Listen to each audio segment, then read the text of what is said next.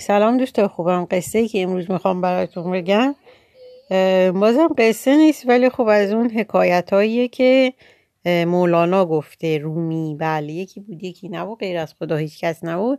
یه شهری بود که مردمش هیچ وقت فیل ندیده بودن.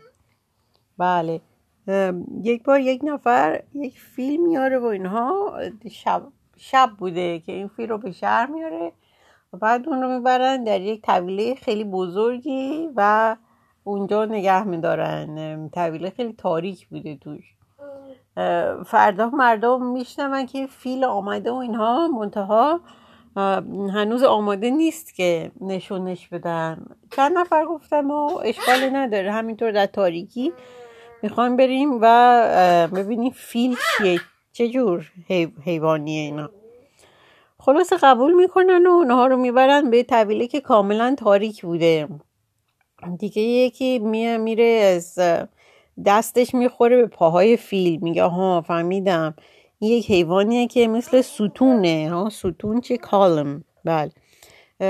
و اینطور. یه نفر دیگه دستش می‌خوره به خورتوم فیل. میگه ها این این فیل یک حیوانیه که مثل ماره مثل لوله است اینها.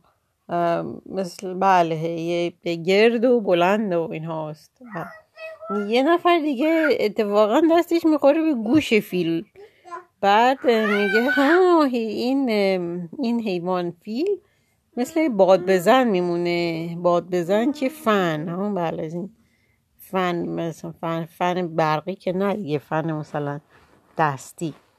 باد بزن. بعد خلاصه یکی دیگه دستش به پشت فیل می‌خوره. میگه این حیوان مثل تخت خواب صاف صاف و مثل تخته مثل بله تخت خواب. خلاصه بله. نتیجه این داستان نتیجه این حکایت اینه که خیلی وقتا ما از روی فکر و خیال و تصور خودمون در مورد یه چیز نتیجه گیری می‌کنیم در صورتی که اگر حقیقت روشن بشه و نور به تمام زوایای all angles زوایای چیزی بخوره وقت می‌فهمیم که اشتباه می‌کردیم. بعد اینم از داستان امروز بود. چند تا اشکال داشت. یکی این که مگه توی تاریکی نرفتن فیل بگیرن چی؟ ببینید چقدر قد یک نفر بلند بود یک دستش به گوش فیل رسیده. حالا نمی‌دونم شاید فیلش کوچیک بوده. یکی دیگه دستش به پشت فیل رسیده چجوری رفته اون تو؟